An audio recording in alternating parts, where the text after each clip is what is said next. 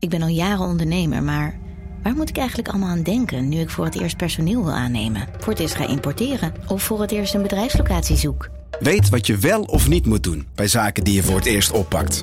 Check kvk.nl voor praktische stappenplannen. KVK, hou vast voor ondernemers.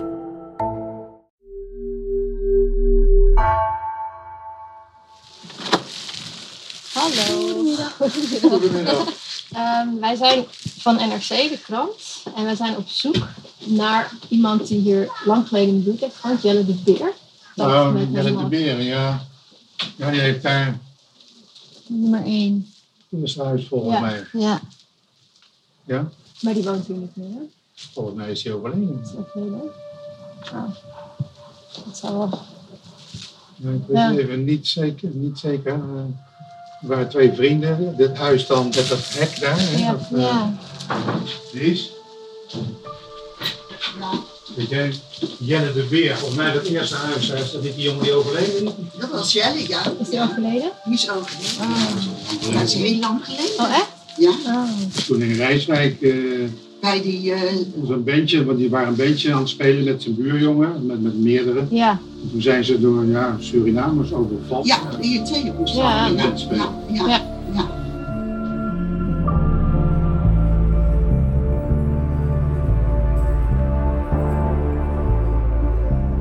Dit is Het Geheim van Rijswijk. Een audioproductie van NRC. Mijn naam is Anna Korterink. Aflevering 3. De nabestaanden.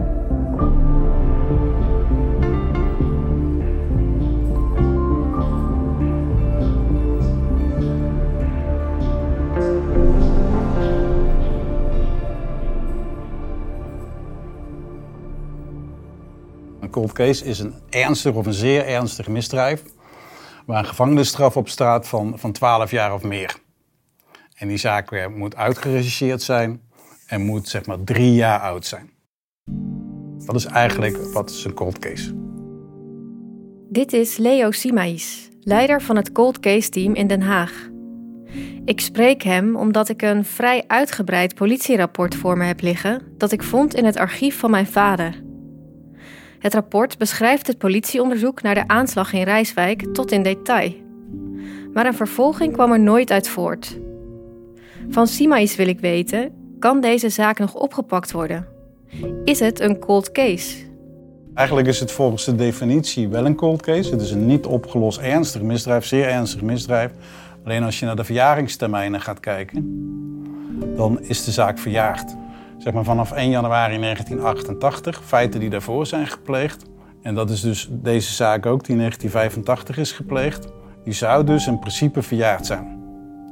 Dus dat wil zeggen dat degenen die verantwoordelijk zijn voor dit feit niet meer vervolgd kunnen worden. Oké, dus omdat deze moorden voor 1988 zijn gepleegd, zijn ze verjaard. En eigenlijk zegt Simaïs nu: wij kunnen hier niks mee. Maar dan wil hij nog iets zeggen. Maar dat, eh, het feit dat we niet kunnen vervolgen, wil niet zeggen dat we het misschien ook niet doen. Kijk, er zijn ook zaken waarbij wij nu achterkomen dat zeg maar, iemand eh, die eh, in 1989 14 jaar was, heeft een moord gepleegd, die kan ook niet meer vervolgd worden. Gaan we dan geen onderzoek doen? Nee, we proberen ten, behoeve van de nabestaanden wel eh, te kijken of we helderheid kunnen brengen in zo'n zaak. Alleen dan ga je de hele nabestaande club en familie en alles, die gaan dat zien. En die zul je van tevoren dan wel goed moeten informeren, erbij betrekken, kennis geven. Nabestaanden. Als ik dit verhaal goed wil vertellen, heb ik meer mensen nodig dan Merel, de vrouw die mijn vader mailde met vragen. Ik wil ze vertellen dat ik met de zaak aan de slag ga en ben ook benieuwd of zij iets kunnen bijdragen aan het onderzoek. Weten zij iets waar de politie misschien nog wat mee kan? Hoe gaat het met ze? Zitten zij er überhaupt op te wachten dat ik hier induik? Hey, ehm, we moeten echt even gaan zoeken naar die anderen. Ja, nabestaanden. Ja. En de overlevenden. Ja. Is de deur dicht? Nu zit hij dicht. Oké. Even kijken hoor. Ehm, wat is handig. We beginnen bij Jelle, de beer. Jelle de Beer, een van de twee die de aanslag overleefd heeft, moet nu halverwege de 60 zijn. Op Facebook vind ik verschillende accounts op die naam, waarvan één inactief lijkt en de rest qua foto's en informatie niet klopt met de Jelle die ik zoek. Oh, er is ook een model dat Jelle de Beer heet. Maar dit is ook veel te jong. Ik had even al in het telefoonboek gekeken, maar je, je komt wel een paar de beers tegen in, eh, in Den Haag. Maar ja, ik weet ook helemaal niet of hij nog in Den Haag woont. Die andere overlevende. Elenbaas had je? Elenbaas, Frans Elenbaas. Ik zie liever een lijster of een merel. Dat is een kop van een krantenartikel. Even kijken hoor. Oh, met iemand die Elenbaas heet. Ja. Dat zegt. Frans Elenbaas op een kruising. Ja, die is veel te oud. Een zoektocht naar de overlevenden levert niet meteen veel op. Nabestaanden van de andere bandleden dan. Ik zoek op hun namen en benader een aantal mensen met dezelfde achternaam. En van Merel heb ik een bericht gekregen. In een van de dagboeken van haar zus Marian vond ze de naam van een zus van Willem, Sietske. Sietske van Putten. Eens kijken. Sietske van Putten. Twitter. Komt wel uit Den Haag. Nou, Leeftijd-wise. qua leeftijd als zijn oudere... Nou ja, was ze ouder of jonger dan Willem? Dat weten we niet, hè? Weet niet. Donker haar, donkere ogen. Zou kunnen. Ik, ik ga er een... Ik ga er... Ja, je kan in ieder geval volgen. Ja, ik had per ongeluk op volgen gedrukt. maar goed. Nou, we hebben dat gevolgd. Ja. Dan moet je wachten toch tot ze nu... Ja, tot ze terugvolgt. Echt goed nadenken over wat we dan zeggen. Want als het inderdaad... Stel het is de zus van Willem.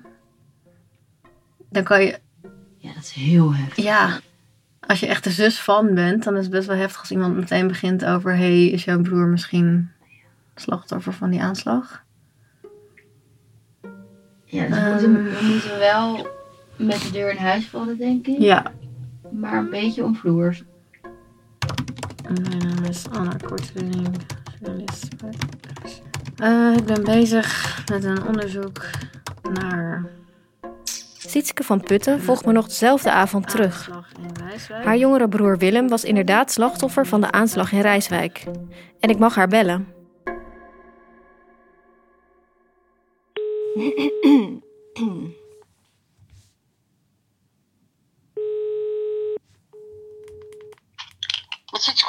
Hi, je spreekt met eh, Anna Kortering van NRC. Ja, hallo, hallo. Fijn dat ik, eh, dat ik u kon bellen.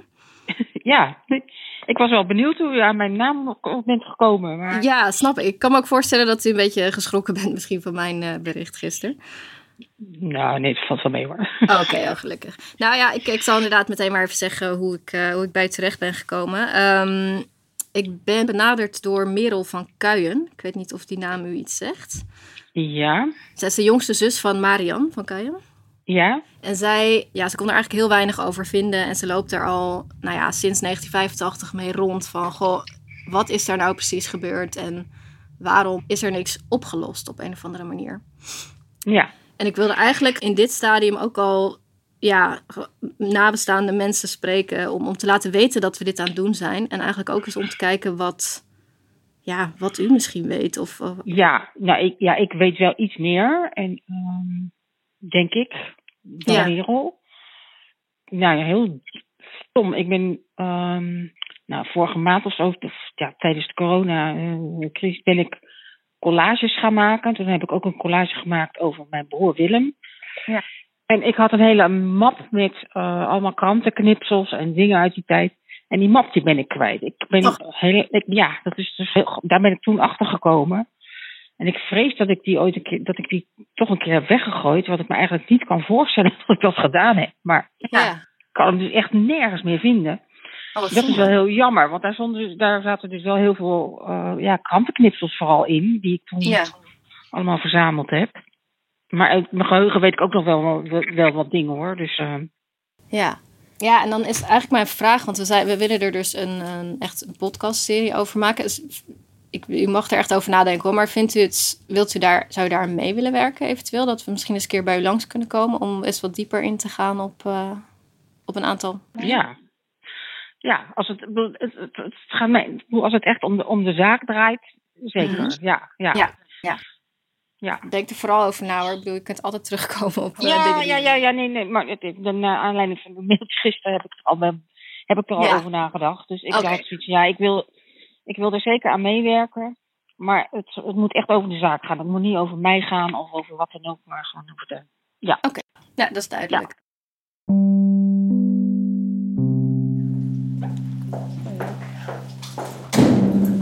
Sietske woont in een prachtig huis met een kat en een grote boekenkast en een balkon met uitzicht over de stad.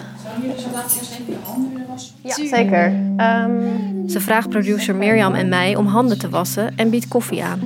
Kijk. Ja, ik had al tegen Anna verteld dat ik mijn map met alle knipsels, eh, dat ik die kwijt was. Ja, ik wou weer vragen. gevonden. Oh, gelukkig. Ja, ik heb op, nog op één plekje gezocht waar ik nog niet eerder gezocht had. En lag onder een hele stapel Ja. andere papieren lag het. En dan, is dit de map? Dit is de map. Kijk. En ik ben er heel hard mee bezig geweest om allemaal uittreksels te maken van de, van de krantenknipsels. Hoewel de sfeer luchtig is, valt me op dat er een trilling komt in Sietskes stem. Ook zie ik haar handen beven als ze de knipsels vastpakt. Maar ehm, Wat is dat? Zijn het allemaal kranten uit deze omgeving dan? Of heb je ook echt, want ik weet niet of het echt alleen in landelijke kranten heeft gestaan of ook zo. ik heb landelijke krant, ik heb de Haagse Courant, Rotterdams Dagblad. In een poging de spanning een beetje uit de lucht te halen, begin ik zelf te vertellen. Nee, dat niet. Ja, ik zal even bij het begin beginnen inderdaad. Ik had al een beetje verteld natuurlijk. Hè? Maar ehm, mijn vader, Hendrik Jan Korterink, die, eh, die was misdaadjournalist. En die heeft... En dan gebeurt er iets wat ik niet verwacht. Als ik begin over de geheime documenten die ik in mijn vaders kantoor heb gevonden... schieten Sietskes ogen naar de map op tafel. stuit ik ineens op een stapeltje papieren... waarop stond geheim en vertrouwelijk van de politie van Rijswijk en Den Haag. De Mhm. recherche. Waarin eigenlijk bijna een heel verhaal stond van begin tot eind wat er gebeurt. Zou Dat heb ik ook. Oh, dat heeft u ook? Ook geheim. Ja, ik, ik Echt weet echt niet meer Mag ik kijken of eh, Ja, dit heb ik inderdaad ook, denk ik. Ja, dienstgeheim. Ja. Sietske haalt ze zo uit haar map. Een van de politiedossiers waarin diezelfde gedetailleerde vertelling staat over de gebeurtenissen op de plaats delict. Ook zij heeft dus kunnen lezen hoe de mannen het pand op de Vrijn Stuartlaan binnenkwamen. Wat er gezegd is. Hoe er geschoten is en wie waar is gevonden. Als je dat... Oh. Ik kan me niet voorstellen hoe dat is als het over je eiege broer gaat. Als familie om... eh, Nou ja, die, dat, die, dat verhaal hadden we al eerder gehoord. Dus, ehm, maar ik weet wel dat we het heel erg probeerden verborgen te houden voor mijn ouders. Maar goed, ja. Ja, ja. natuurlijk. Ja. Ja, want wat, kan je dat nog herinneren, hoe die, die periode zelf voor jullie was, zeg maar? Hoe hoorde jij dat dit gebeurd was? Mm. Ik was werkloos in die tijd. En, ehm, ik lag in bed een beetje uit te slapen, want ik, had toch, ik hoefde toch niet naar mijn werk.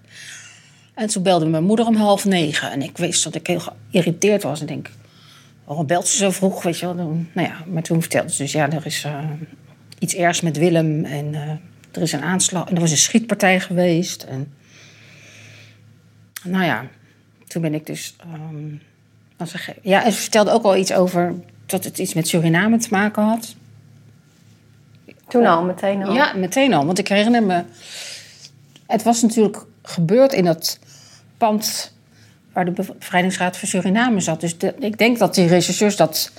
toen ze mijn moeder belden of langskwamen... Ik, dat weet ik ook niet eens meer. Of ze eerst gebeld hebben en pas later langskwamen. Dat weet ik niet meer. Maar dat zullen ze wel verteld hebben, ja. Ja. En wist je ook meteen op dat moment al dat Willem het niet overleefd had? Of? Dat wist ze wel, maar dat zei ze niet tegen mij. Ja, ja. En mijn vader die was toen op reis. Die was ergens in Zuid-Amerika op dat moment. Ja. Wat erg. Ja. En wanneer heeft hij het gehoord? Hoe ging Nou, mijn moeder heeft toen... Ja, er was natuurlijk een enorm tijdsverschil. Dus maar ze heeft hem toen... Ze wist wel zo'n hotel. En dat heeft, daar heeft ze toen opgebeld, ja. Ja. ja. Ja, dat was heel heftig. Ja, Ja. weet je. Ja, dat was, vond ik geloof ik nog het allerergste. Dat ik het zo hartverscheurend voor mijn ouders vond. Ja. Bij Sietske aan tafel blijkt dus dat zij ook een van de documenten heeft die ik heb. Maar ik vertel haar dat ik meer heb. Tussen de stapels papieren die ik op het bureau van mijn vader vond, zaten ook twee binders. Hoe ik de informatie die daarin staat moet inschatten, weet ik niet, want ik heb nog niemand van het onderzoeksteam kunnen spreken. Maar nu ik weet dat Sietske al een deel van de stukken heeft, vraag ik me af hoe ze hier naar kijkt. Ik heb ze wel bij me als je wil kijken. Ja? Dan Natuurlijk ben ik ze even-. Ja. Even kijken hoor, dit is wat anders. Maar ehm, dit vond ik. Uit mijn tas haal ik twee rapporten van het Regionaal Recherche Bijstandsteam uit 1985. Die rapporten gaan in op de mogelijke achtergronden van de aanslag. Sietske begint lukraak te lezen. Reeds in een vroeg stadium van het onderzoek werd rekening gehouden met de mogelijkheid dat de daders voor hun handelen eventueel politieke motieven hebben gehad. Oké, politieke motieven hebben gehad, ja. Uit de getuigenverklaringen, zoals die tot nu toe in de opgemaakte processen verbaal zijn, is gebleken van betrokkenheid van functionarissen van de ambassade van de Republiek Suriname in Nederland. Betrokkenheid van medewerkers van de ambassade, ja. Sinds de revolutie in Suriname op 25 februari 1980 is de bevolking van Suriname onderscheiden in een pro-Bouterse en een anti-Bouterse groep. Op 8 december 1982 werden in Suriname tenminste 15 personen om het leven gebracht. Als reactie op deze zogenaamde decembermoorden vluchtten vrij veel mensen uit Suriname zich in Nederland, openlijker en heftiger dan voorheen, gingen verzetten tegen het regime Bouterse. verandering van de werkzaamheden plaats binnen de Surinaamse ambassade in Nederland. Er zijn een heleboel namen in, maar goed. Ambassadefunctionarissen, onder aanvoering van de voormalige ambassadeur van de Republiek Suriname in Nederland, Henk Herrenberg, dat Henk tegen dat verzet in Nederland opgetreden moest worden. De Surinaamse ambassade in Nederland ging informatie inwinnen over personen en groeperingen die zich in Nederland tegen het regime Bouterse verzetten. Oh ja, Henk Amstelveen, ja. Ja. Die heeft nog even vastgezeten ook. Hè, Ja. Voor de... ja. En die, maar daar hadden ze altijd wel zoiets bij van, nou, dat, die blijft verdacht. Vanaf medio 1982 is op de Surinaamse ambassade in Nederland werkzaam Marciano. Officieel als voorlichtingsambtenaar, maar feitelijk als inlichtingenofficier. Oh ja, die ben ik ook wel ergens tegengekomen in, eh, ergens in een krantartikel. Door Marciano werden zogenaamde dodenlijsten opgemaakt. Het betrof hier lijsten waarop namen werden vermeld van personen die in Nederland actief waren in het verzet tegen het regime Bouterse en om die reden ter dood gebracht moesten worden. Een link met Bouterse, de Surinaamse ambassade, dodenlijsten en een heleboel namen. Het rapport roept ontzettend veel vragen op. Niet alleen voor Sietske, maar ook voor mij. Wat moet ik met de namen die in het rapport staan? Het zijn namen die genoemd worden door informanten. Maar wat heeft de politie gedaan om erachter te komen of die informatie klopt? Dat moet ik vragen aan de mensen die dit rapport gemaakt hebben. En moet ik zelf niet op zoek gaan naar de mensen die genoemd worden? Van Henk Herrenberg weet ik dat hij ambassadeur van Suriname in Nederland was tussen 1982 en 1984. Die functie had hij dus niet meer toen de aanslag plaatsvond. Maar toch wordt zijn naam genoemd door een informant. En dan is er ene Marciano, de rechterhand van Herrenberg. Hij werkte als functionaris op de ambassade. Hem heb ik ook al opgezocht, maar hij leeft niet meer. En verder Henk Amstelveen, die een tijdje als verdachte heeft vastgezeten en weer is vrijgelaten. Ik vermoed dat hij in Suriname is en ben benieuwd naar zijn verhaal. Maar hoe vind ik hem? Ook wordt er geschreven over dodenlijsten. Ontzettend heftig om te lezen. Maar in de jaren 80, vlak na de decembermoorden, was het niet zo gek dat verhalen over dodenlijsten de ronde deden. En hoe, hoe vond je het dan om te lezen, nu in die documenten, dat ze zeggen: het is een politieke aanslag? Ja, weet je, dat, kijk, wij, wij wisten dat gewoon dat dat zo was. Ik bedoel, dat, eh, ja, was, ja, er was geen andere reden om, ehm, om dat bandje te gaan vermoorden. Dus ja, voor ons was het zonneklaar. Ja, in het begin geloof je dat niet en wil je dat ook niet geloven. Want dan denk je zoiets van, ja, dat gebeurt niet in Nederland. En, het, bedoel, en als het gebeurt, dan gaan mensen dat onderzoeken... en dan eh, worden er schuldigen aangewezen. En nou, ze vertelden ons altijd van, ja, uiteindelijk is ons verteld van ja, we weten waarschijnlijk wel wie de daders zijn. Uh, maar de opdrachtgever, nee, daar hebben we geen idee van. Terwijl wij altijd zeiden, ja, dat dat moet Boutersen zijn geweest. Of iemand uit de omgeving van Boutersen bedoelde. Maar dat werd altijd van, ja, nee, dat weten we niet. Dat kunnen we niet met zekerheid, kunnen we niet bewijzen, weten we niet. Het moet Bouterse zijn geweest. Sietske zegt dat omdat dat het verhaal was dat in kranten werd geschreven. En omdat ze, tot haar frustratie, in de jaren na de moord op Willem en zijn vrienden vrijwel niets hoorde van de politie. Dus is dat verhaal blijven hangen. Maar hoe weet ik of dat terecht is? Hoe zeker was het voor de politie dat de aanslag vanuit de hoek van Bouterse kwam? En wat zou de Surinaamse ambassade er dan mee te maken hebben gehad? Nou ja, dus je komt allerlei uh, ja, complottheorieën, uh, ja, allerlei verschillende geruchtenmachines uit Suriname. Ik bedoel, er zijn allerlei lijnen die erin zitten, maar toen hebben wij een advocaat ingeschakeld, want we wisten ook niet hoe we verder moesten. Ja, die kwam ook niet zoveel verder, maar die heeft toen uh, geregeld dat wij een gesprek kregen met de officier van justitie. Hm, ja. En die vertelde ook dat ze wel wisten wie het waren. En hij heeft ons zelfs nog namen gegeven, maar dat ging niet meer. En uh, inderdaad dat, die, dat de daders uh, waarschijnlijk... dat het gewoon een soort huurmoordenaars waren... die uit de drugscircuit in Rotterdam kwamen. De kruiskade. En dat die allemaal naar Suriname waren ontkomen. En dat er... Volgens hun was er een van die daders, die was al dood. Hm. En die ander, dat wisten ze niet. Ja. Maar dat kregen ze dus niet rond.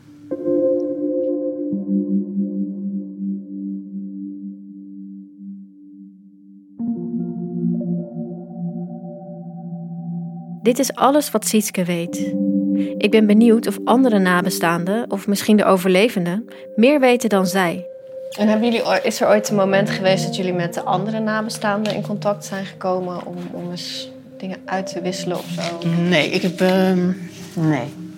Ik ben nog naar de begrafenis van Albert Knevel geweest. Dat was de dag ervoor dat mijn broer gecremeerd werd. Maar ja.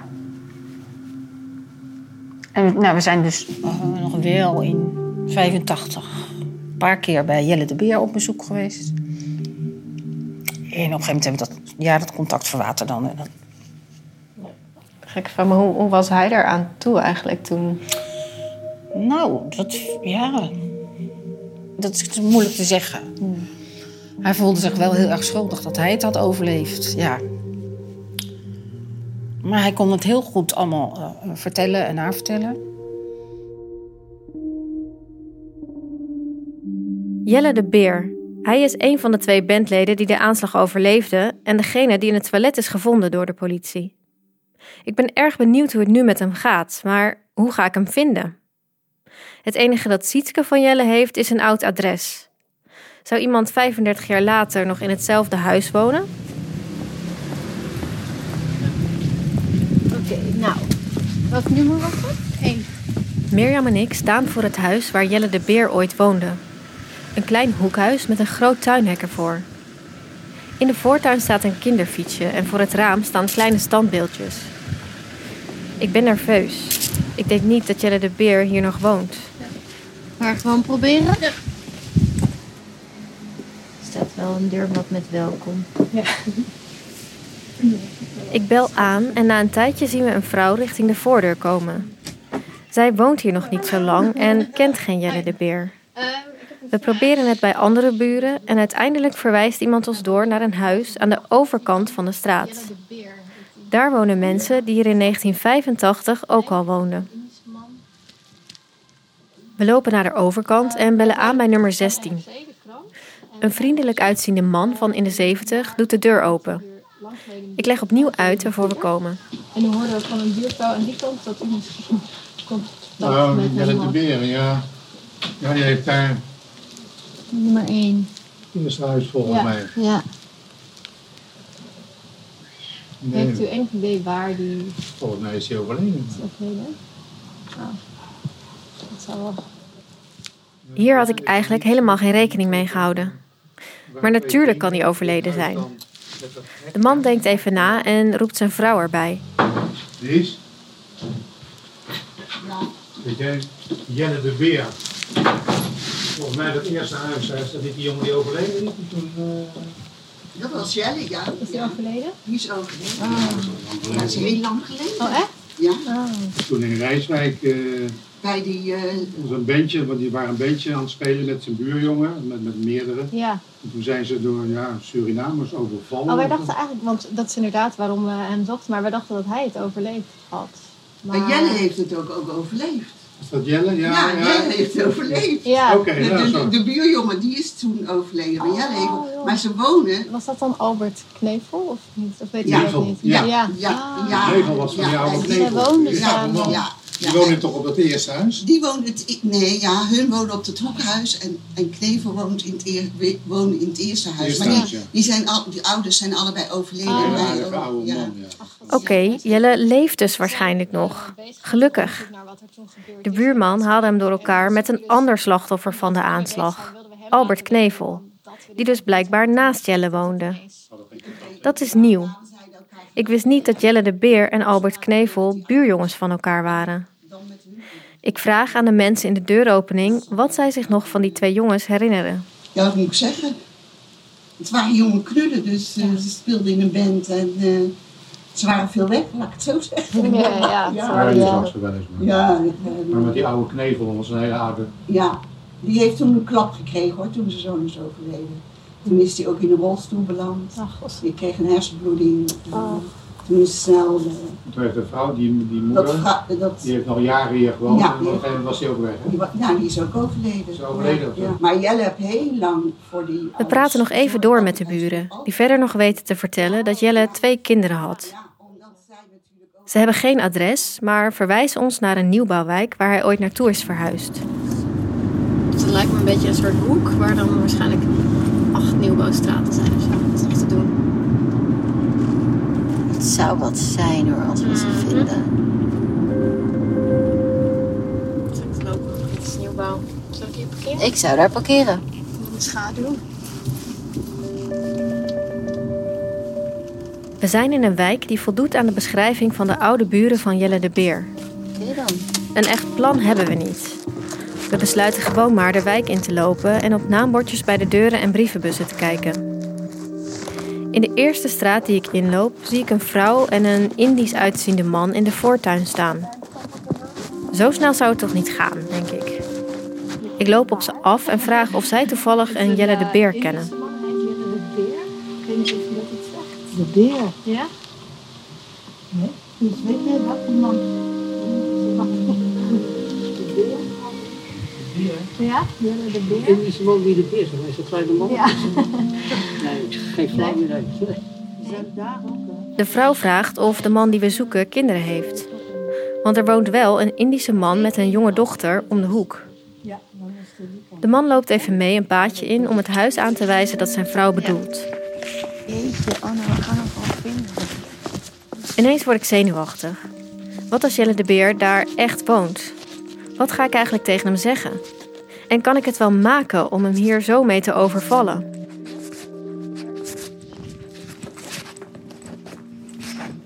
We komen aan bij het huis waar een hoge schutting omheen staat. Aan de zijkant is een deur die naar de tuin leidt. Ik bel aan, maar er komt geen gehoor. De deur blijkt gewoon open en we stappen de tuin in. We lopen naar de voordeur. Een jong meisje met lang donker haar komt de hoek van het huis om. Van achter een hek begroet ze ons. Oh, hallo. Eh, wij zijn op zoek naar iemand die Jelle de Beer heet. Er zijn twee mensen. Het meisje draait zich om en roept iets naar iemand die wij niet kunnen zien. Dan komt er een man van achter het huis tevoorschijn. Hij is klein, Indisch, ziet er sportief uit. Hallo. Goeiedag. Wij zijn op zoek naar eh, een Jelle de. Ja, dat ben ik. Het is hem. Met zijn dochter naast hem durf ik niet meteen te beginnen over een gruwelijke aanslag waar hij ooit slachtoffer van is geweest. Dus begin ik omslachtig uit te leggen waarom ik hier ineens aan zijn deur sta. Ja, het is een beetje. eh, dat wij hier staan. Ja. Want het is een beetje een... eh, Heel gek. Ja, snap ik. ik, ik zal even, wij zijn journalisten voor, van NRC, de krant. Ja. Ehm, en we zijn bezig met een onderzoek waar u iets mee te maken heeft, denken wij. Dat klopt. Ik denk dat u misschien wel weet waar het over Ja, gaat. Ik weet wel waar het over gaat. Ja, en we wilden u dat laten weten, zodat u niet schrikt als dat ineens... Want we zijn een podcast-serie erover aan het maken. Oké, Gewoon maar een- hele serie dat je daar in gevaar bent? Sorry? En de hele serie dat je daar in gevaar bent? Realiseren jullie je dat je daarmee gevaar loopt, zegt hij. Ik ben even overdonderd. Jelle de Beer staat hier tegenover ons, bijna alsof hij ons al verwachtte, en waarschuwt ons meteen. Maar waarvoor?